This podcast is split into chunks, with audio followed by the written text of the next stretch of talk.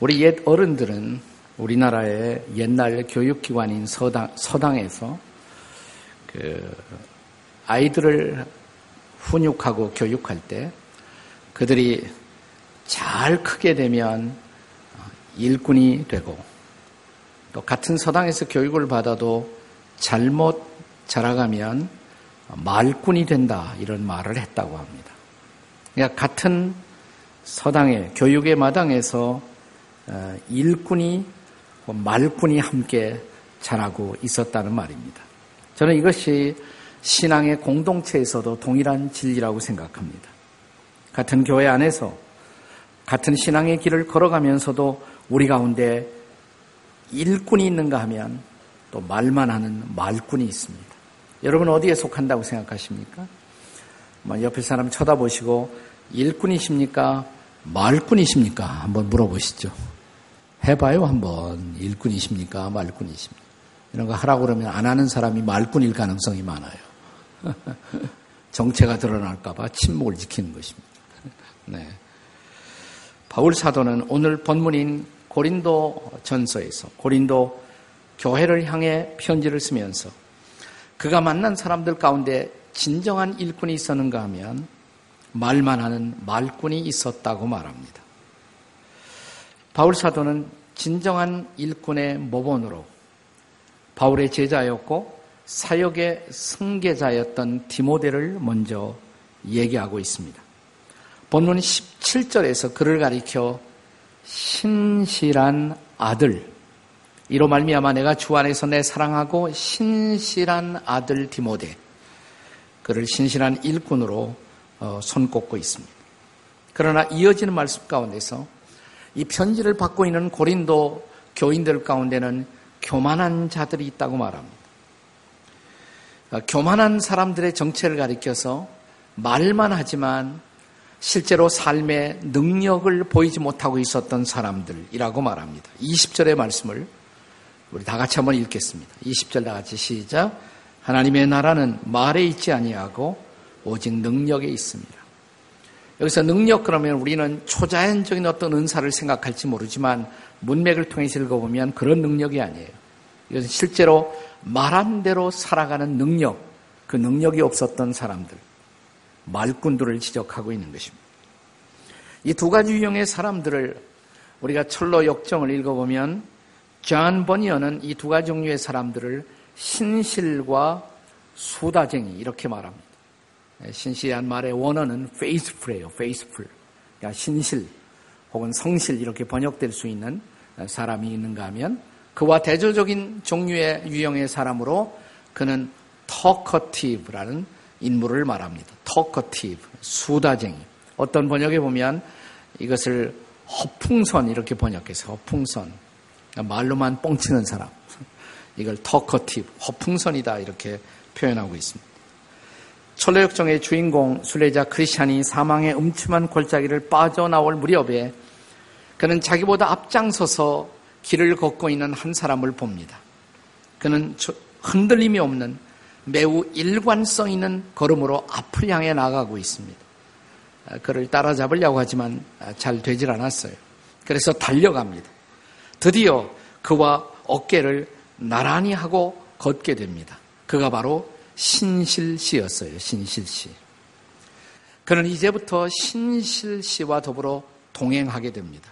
신실과의 동행. 얼마나 바람직한 삶의 모습입니까? 전 번연은 우리들의 신앙생활 일생 가운데서도 이런 신실한 성도와의 동행, 이것이 우리의 삶의 장에 얼마나 커다란 유익을 끼치는가를 우리에게 말하고자 하는 것입니다.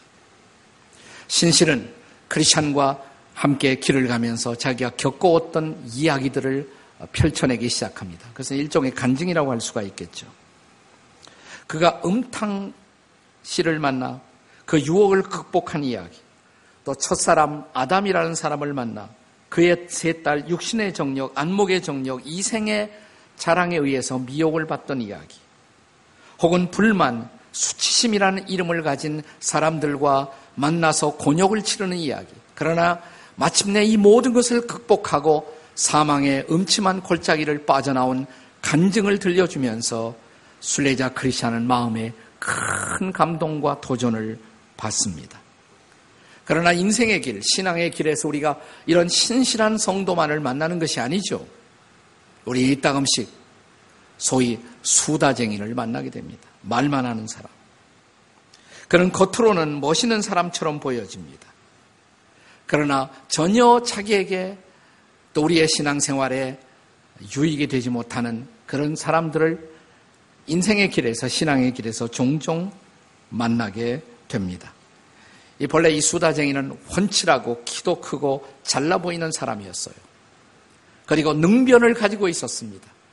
나 그를 그와 더불어 함께 길을 가면서 크리스천과 신실씨는 함께 혼란을 느끼기 시작합니다.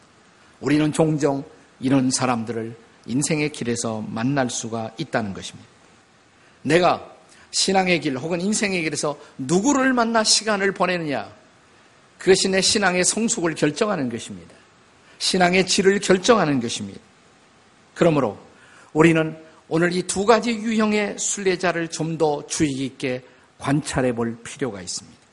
다시 한번 이 두 가지 유형의 순례자는 누구입니까? 첫째 종류의 사람 누구였어요? 신실시, 페이스풀, 신실시를 주목해 보십시오. 철로 역정의 저자 번연은 이 신실시의 특성을 묘사하면서 유혹을 극복하고 길을 반듯하게 가고 있는 사람, 흔들림이 없이 길을 가고 있었던 사람으로 묘사합니다. 그리고 이제는 그가 더 나아가 함께 길을 걷는 다른 사람들에게 선한 영향을 끼친다고 선한 유익을 끼치는 사람을 바로 신실시라고 묘사하고 있습니다.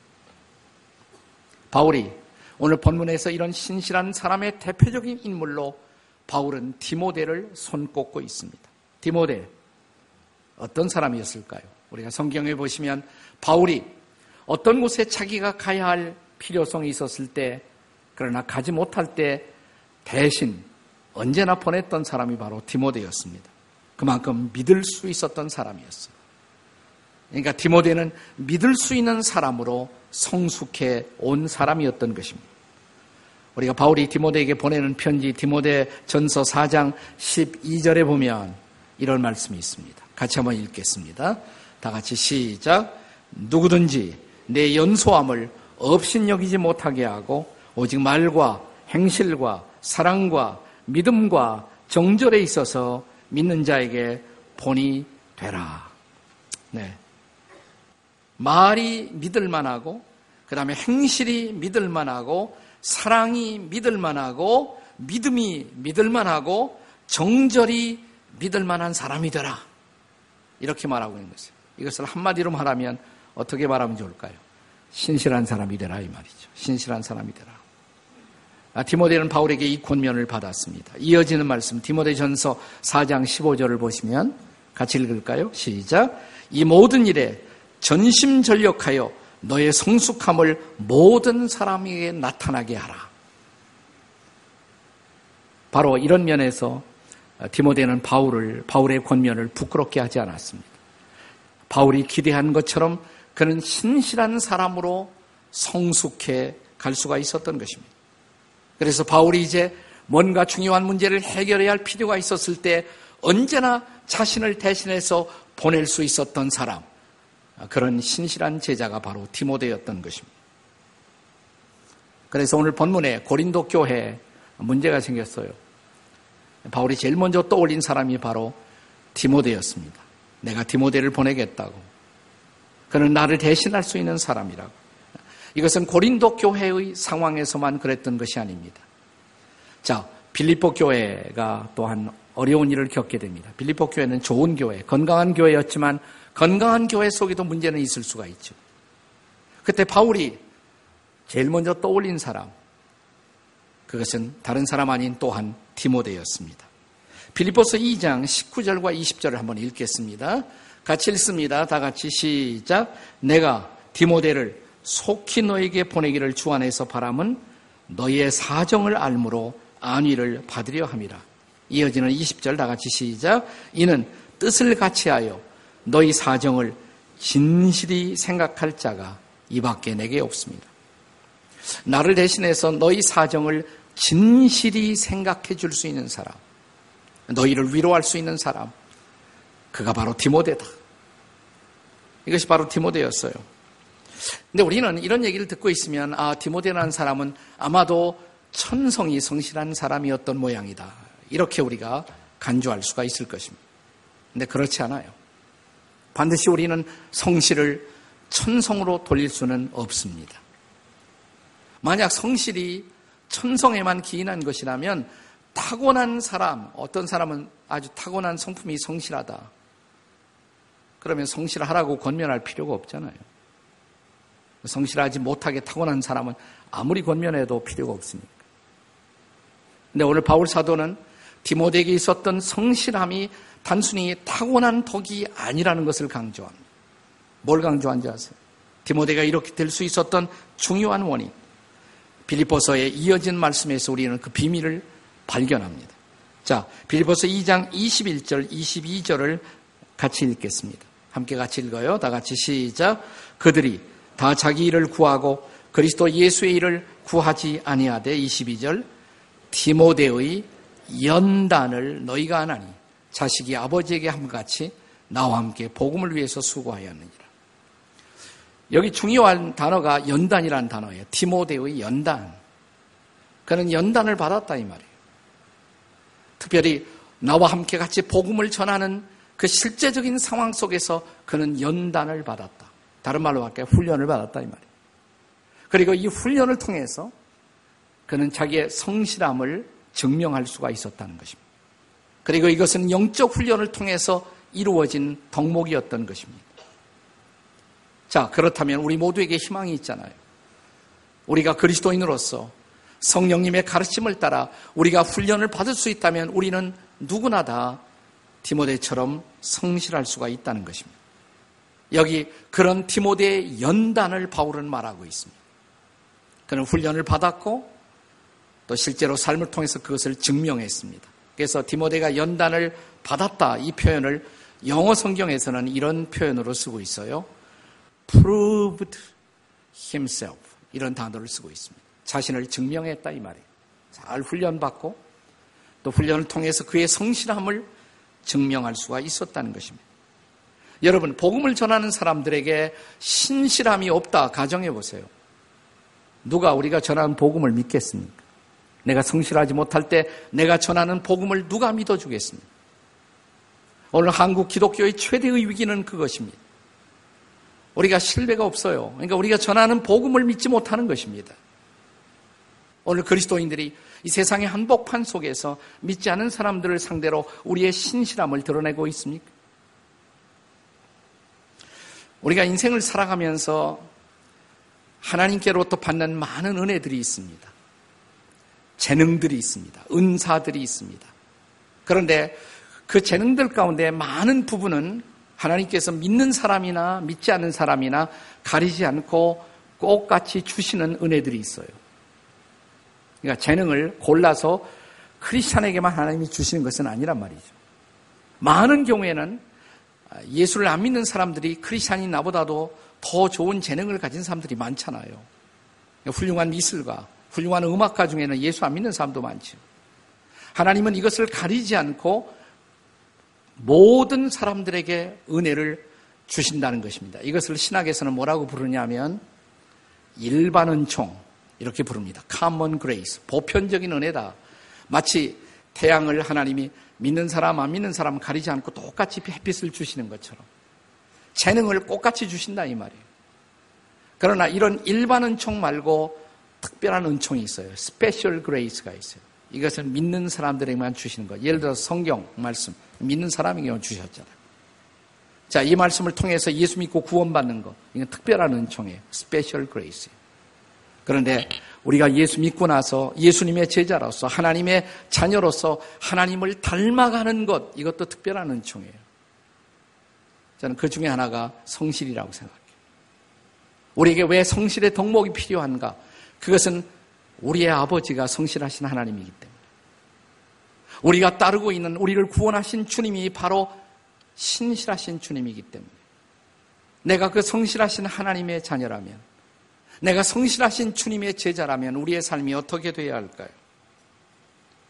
저는 우리 크리스천들이 안 믿는 사람과 여러 면에서 재능이 떨어질 수도 있고 또 그것을 감수할 수도 있어야 한다고 생각합니다.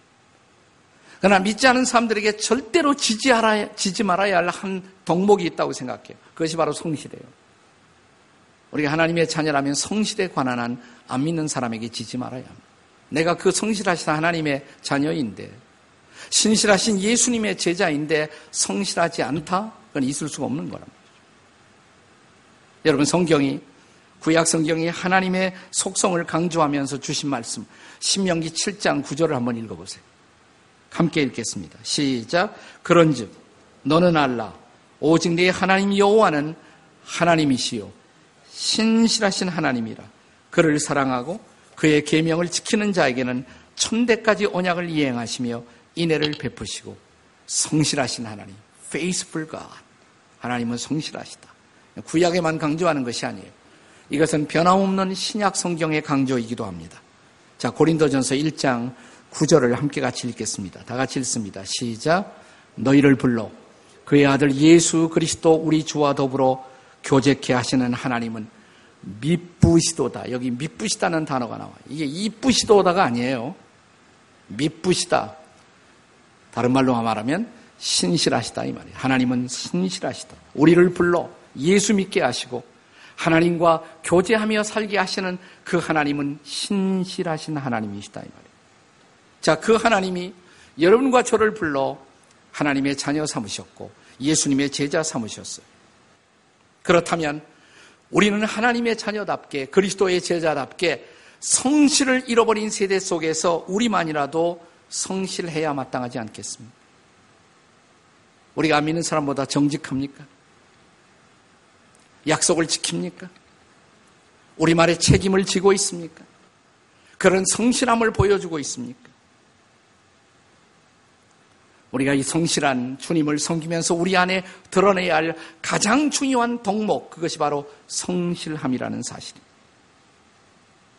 그런데 우리가 인생의 길에서 종종 만나는, 심지어 교회의 마당에서 만나는 사람들 가운데 그렇지 않은 사람들이 있잖아요. 이제 우리가 여기 경계해야 할 순례자가 있습니다. 경계해야 할 순례자. 이게 바로 수다쟁이에요. 두 번째 순례자. 대조적인 순례자. 말만 하는 사람들. 서양 속담에 이런 말이 있습니다. 여러분의 친구를 보여주십시오. 그러면 나는 당신이 어떤 사람인지 말할 수가 있을 것입니다. Show me your friends, then I will tell you what kind of person you are. 여러분의 친구를 보여주면 여러분이 어떤 사람인지 내가 말할 수가 있다고. 친구들에게 영향을 받기 때문에 그런 거예요. 여러분의 친구들 어떤 사람이세요?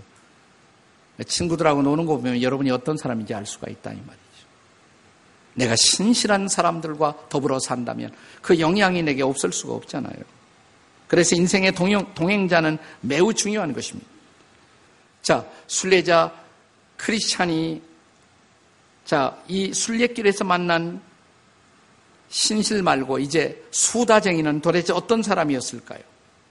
크리스찬은 신실에게 이 수다쟁이를 우리가 경계할 필요가 있다. 그러면서 그가 잠시 그와 더불어 교제해 본 결과를 폭로하기 시작합니다. 어떤 사람이냐면 그의 말은 그럴듯하지만 그의 인격은 그를 증명하지 못하는 사람이라. 말과 행실이 다른 사람이라는 것입니다. 영혼과 몸이 각각이듯 믿음과 행동이 따로따로인 사람이라고 말합니다. 기도도 없고 죄를 진지하게 회개한 흔적도 없는 사람 같다고 말합니다. 울리는 꽹가리처럼 천사의 말을 하지만 진지한 사랑이 없는 사람이라고 폭로합니다. 그러나 대부분의 사람들이 이런 사람에게 속아 넘어가는 것이 안타까운 일이라고 우리는 이런 순례자를 경계해야 한다라고 말합니다. 그렇습니다. 바로 이 대목에서 작가인 존 버니언은 신실 씨에게 수다쟁이를 경계할 것을 말하면서 두 개의 성경 구절을 인용해요. 첫 번째 성경 구절은 마태복음 23장 3절입니다. 한번 같이 읽겠습니다. 같이 읽어요. 시작. 그러므로 무엇이든지 그들이 말하는 바는 행하고 지키되 그들이 하는 행위는 본받지 말라. 그들은 말만 하고 행하지 아니한다. 네. 자, 이 말씀 속에서 이건 사실 예수님이 하신 말씀인데 누구를 대상으로 해서 이 말씀을 하신 줄 아십니까? 바리새인이었어요. 바리새인. 예수님 당시에 바리새인들이 그런 사람이었어요. 바리새인들이 성경 많이 알았어요. 능숙하게 성경을 인용합니다. 내 불행히도 그들의 삶은 그 말씀을 증명하지 못하고 있었던 것입니다. 이게 바로 바리새인이에요. 자, 그 다음으로 인용하고 있는 말씀이 바로 오늘 본문이에요. 고린도전서 4장 20절이었던 것입니다. 한 번 더 읽겠습니다. 자, 고린도전서 4장 20절 한 번 더 시작. 하나님의 나라는 말에 있지 아니하고 오직 능력에 있습니다. 이미 서두에 말씀을 드렸습니다만 우리 능력 그러면 얼른 우리는 어떤 초자연적인 은사, 굉장한 기적을 행하는 능력을 생각할지 몰라요. 그러나 문맥을 따라 읽어보면 여기서 말하는 능력은 그런 능력이 아니에요. 말한 대로 살아가는 능력이에요. 말한 대로 살아가는 능력. 네. 이게 바로 신실성이죠. 말한 대로 살아가는 능력.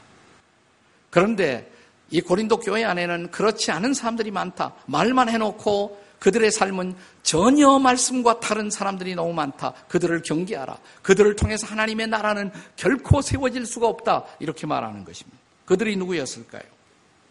우리 고린도 전서가 시작되는 처음부터 읽어보면 그들은 고린고 교회 내에서 파당을 만들고 있었던 사람들.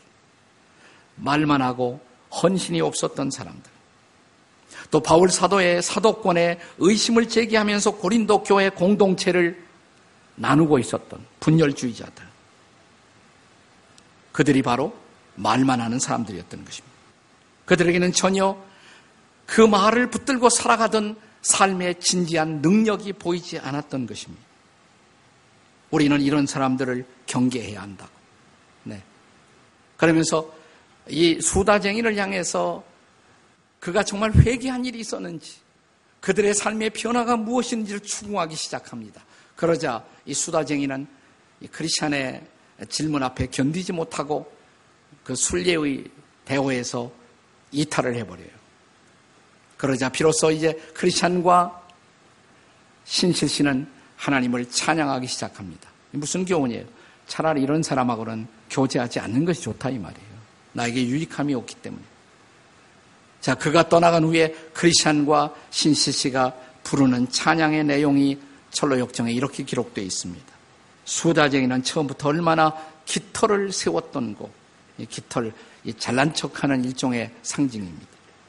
얼마나 당당하게 이야기를 했던가, 얼마나 건방지고 얼마나 교만했던가. 그러나 신실이 마음의 변화를 이야기하자 보름달이 기울듯 작아지듯 마음의 변화를 모르는 모든 사람들이 그러하리. 그러니까 이런 사람들이 제일 견디지 못하는 것이 뭐냐면 마음의 변화에 대한 이야기예요. 마음의 변화. 그러니까 마음이 변화될 생각이 없는 거예요. 머리로 그것을 이해할 생각은 있어요. 입술로 말할 생각은 있어요. 그러나 마음의 변화를 거부하고 있었던 이 사람의 모습. 진리는 그들의 입술에만 있었지 진리가 마음을 다스리지 못하고 있었던 사람. 진리가 손이 되고 발이 되고 진리가 삶이 되지 못한 사람들. 예수님이 이 땅에 오신 삶의 모습을 증언하는 말씀 가운데 가장 인상적인 구절은 이런 구절이죠. 우리가 성탄의 때가 되면 많이 인용하는 말씀. 요한복음 1장 14절에 말씀이 육신이 돼요. 말이 육신이 되었다. 하나님의 말씀이 드디어 육신의 모습으로 나타나는 거예요. 진리가 내 입술에만 머문 것이 아니라 진리가 내 마음이 되고 진리가 내 손발이 되고 진리가 내 행보가 되고 진리가 라이프 스타일이 되고 진리가 삶이 되는 성육신이 없었던 사람들. 성실성이 없었던 사람들. 흥미로운 것은 우리가 한문에도 보면 신실이나 성실이라는 한문을 보면 한결같이 그 안에 말씀이란 단어가 들어가 있죠.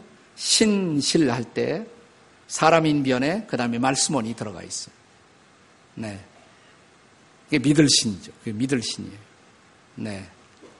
믿을 만한 사람, 그게 신실한 사람이라고 해요. 믿을 만한 사람이라면 말에 열매가 있어야 돼요. 말에 열매가. 말만 하는 것이 아니라 말에 열매가 있어요. 성실 보세요. 성실 한문으로도. 예, 말씀한 변 옆에다 이룰 성자가 있잖아요. 말하는 것을 책임진다. 말한 대로 산다 이 말이에요. 나는 이 한문이 성령의 감동을 받아 기록된 것 같아요. 아주. 네. 얼마나 좋은 말이에요. 그렇잖아요. 자기 말을 책임질 줄 알아야 한단 말이죠. 그대로 살아야 한단 말이죠. 우리 시대는 이런 사람들을 필요로 하지 않습니까? 그냥 말만 하는 것이 아니라 말한 대로 살아가는 말씀을 붙들고 살아가는 성실한 복음의 증인들이 얼마나 필요한지. 미국 켄터키의 통나무 농촌의 통나무 움막, 움막 에서 태어나 자라났던 한 사람이 있습니다. 그는 어렸을 때부터 가정 환경이 너무 열악해서 제대로 학교 수업을 받을 수 없었지만 그의 어린 시절의 꿈이 뭐냐면 교사가 되는 것이었어요. 내가 선생이 되고 싶다.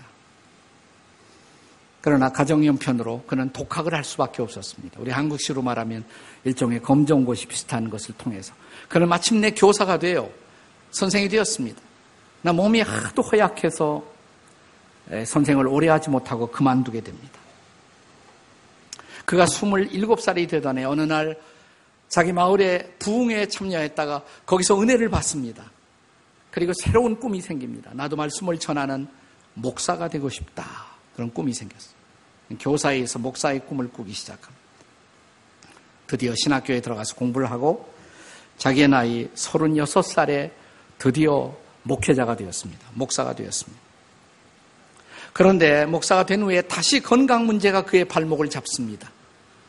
이게 목회해야 한다는 것이 만만치 않거든요. 목회를 그만두게 됐어요. 선생하다 그만두고 목사하다 그만두고 뭘 하지? 보험 설계업을 시작합니다. 비교적 이것은 정규적인 루틴을 따라 살지 않아도 되니까 보험 설계사를 시작했어요. 그러나 주변 사람을 그를 향해서 바라보는 동네 사람이나 이웃들의 시선은 싸늘했다고 합니다. 선생하다 그만두고 목사하다 그만두고 보험업 하는 사람. 그러나 그는 어느 날 성경을 읽다가 성경의 한 말씀 앞에 깊은 터치를 경험합니다. 내가 비록 교사도 어, 제대로 하지 못하고 목사도 제대로 하지 못하고 보험업을 하고 있지만 그래도 아직 건강을 유지하고 내가 목사가 되어 강단에서 설교를 못하지만 내가 만나는 사람들에게 일대일로 복음을 전하고 이것이 감사하지 않은가. 그가 어느 날 보았던 그의 마음에 깊이 터치한 말씀이 예레미야 애가 3장 22절과 23절이었습니다. 한번 읽어보실까요? 우리 다 같이 시작. 여호와의 인자와 긍휼이 무궁하심으로 우리가 진멸되지 아니함이이다. 이것들이 아침마다 새로우니 주의 성실이 크도소이다. 내가 아직도 살아있다면 진멸되지 않고 살아있느니 그것은 하나님의 긍휼과 사랑 때문이라고 그분의 성실함 때문이라고 성실하신 주님 그 주님을 묵상하다가 그는 울컥하면서 마음속 깊은 곳에 감동이 막 솟아오릅니다. 붓을 들어 시 한 편을 써내려가기 시작합니다. 그것이 세기의 찬송, 위대한 찬송. 오늘 우리가 예배의 첫 번째 찬양으로 불렀던 오 신실하신 주. 이 찬양이 태어나는 순간이었어요. 타마스 시솜이라는 분의 신앙 고백의 시인 것입니다. 오 신실하신 주 내 아버지여 늘 함께 계시니 두려움 없네. 그 사랑 변찮고 날 지키시며 어제나 오늘이 한결같네. 오 신실하신 주, 오 신실하신 주. 날마다 자비를 베푸시며 일용할 모든 것 내려주시니 오 신실하신 주 나의 구주. 봄철과 또 여름 가을 겨울. 계절은 바뀌어도 변함이 없는 신실하신 그 주님. 해와 달 별들도 다 주의 것. 만물이 주의 영광을 드러내도다. 신실한 주 사랑 나타내네. 오 신실하신 주 날마다 자비를 베푸시며 일용할 모든 것 내려주시니 오 신실하신 주 나의 구주. 요즘 혹시 보신 일이 있는지 모르겠습니다만은 우리 많은 사람들의 마음속에 잔잔한 감동을 준 우리 고 옥하는 목사님의 영화가 제자 옥하는이 우리 마음속에 큰 그런 감동을 주고 있습니다. 저에게서는 큰 형님과 같은 분이에요. 제 생애 속에 아주 좋은 영향을 주었던 분입니다. 그분의 무덤이 안성 사랑의 수양관 안에 있는데 저는 갈 때마다 거기에 쓰여진 글자 하나가 제 가슴 속에 깊은 도전으로 늘 다가옵니다. 신실한 제자가 되겠습니다. 그분이 이 세상을 떠나자마자 걸렸던 그분의 생애를 추억하는 간결한 증언이 바로 그 표현입니다. 장례 무덤 앞에 쓰여 있는 표현에도 신실한 제자 옥하는 참 신실하신 분이에요. 설교 한 편에도 얼마나 정성을 다했는지 저는 그분에게 성실을 다하는 설교의 준비를 배웠어요. 네. 나도 저렇게 해야겠다. 또 성실하게 한 사람 한 사람을 가르쳐 제자로 삼으렸던 그분의 열정. 또 심지어 이런 것도 옛날 아주 옛날에 저희 몇 사람을 모아놓고 뭐 지금은 좀 달라졌지만 옛날 얘기입니다만 야 우리 골프 같은 거 그 위화감이 있는 거 우리는 하지 말자. 우리만이라도 하지 말자. 예, 그래 그렇게 하겠습니다. 대답해 놓고 평생 저는 그래서 골프를 못 쳤어요. 네. 그분이 65세 조기 은퇴를 결단하는 그 현장을 보면서 아, 나도 그렇게 해야겠다. 저도 그렇게 했거든요. 그게 중요한 것이 아니라 그분이 신실하게 예수님을 따라가려 노력했던 그 모습. 그 모습은 제 생애 가장 커다란 유산으로 지금도 제 마음속에 남아 있습니다. 오늘 한국 교회가 권위가 추락하는 이 암담한 현실 속에서 우리가 교회의 영광을 회복하기 위해서는 우리 한 사람 한 사람의 우리 안에 신실성이 회복되는 일. 네. 날마다의 삶의 장에서 우리가 어떻게 하나님의 자녀로서 그리스도의 제자로서 이 신실성을 드러내며 오늘을 살고 계십니까? 이것이 오늘 이 말씀이 주는 도전입니다.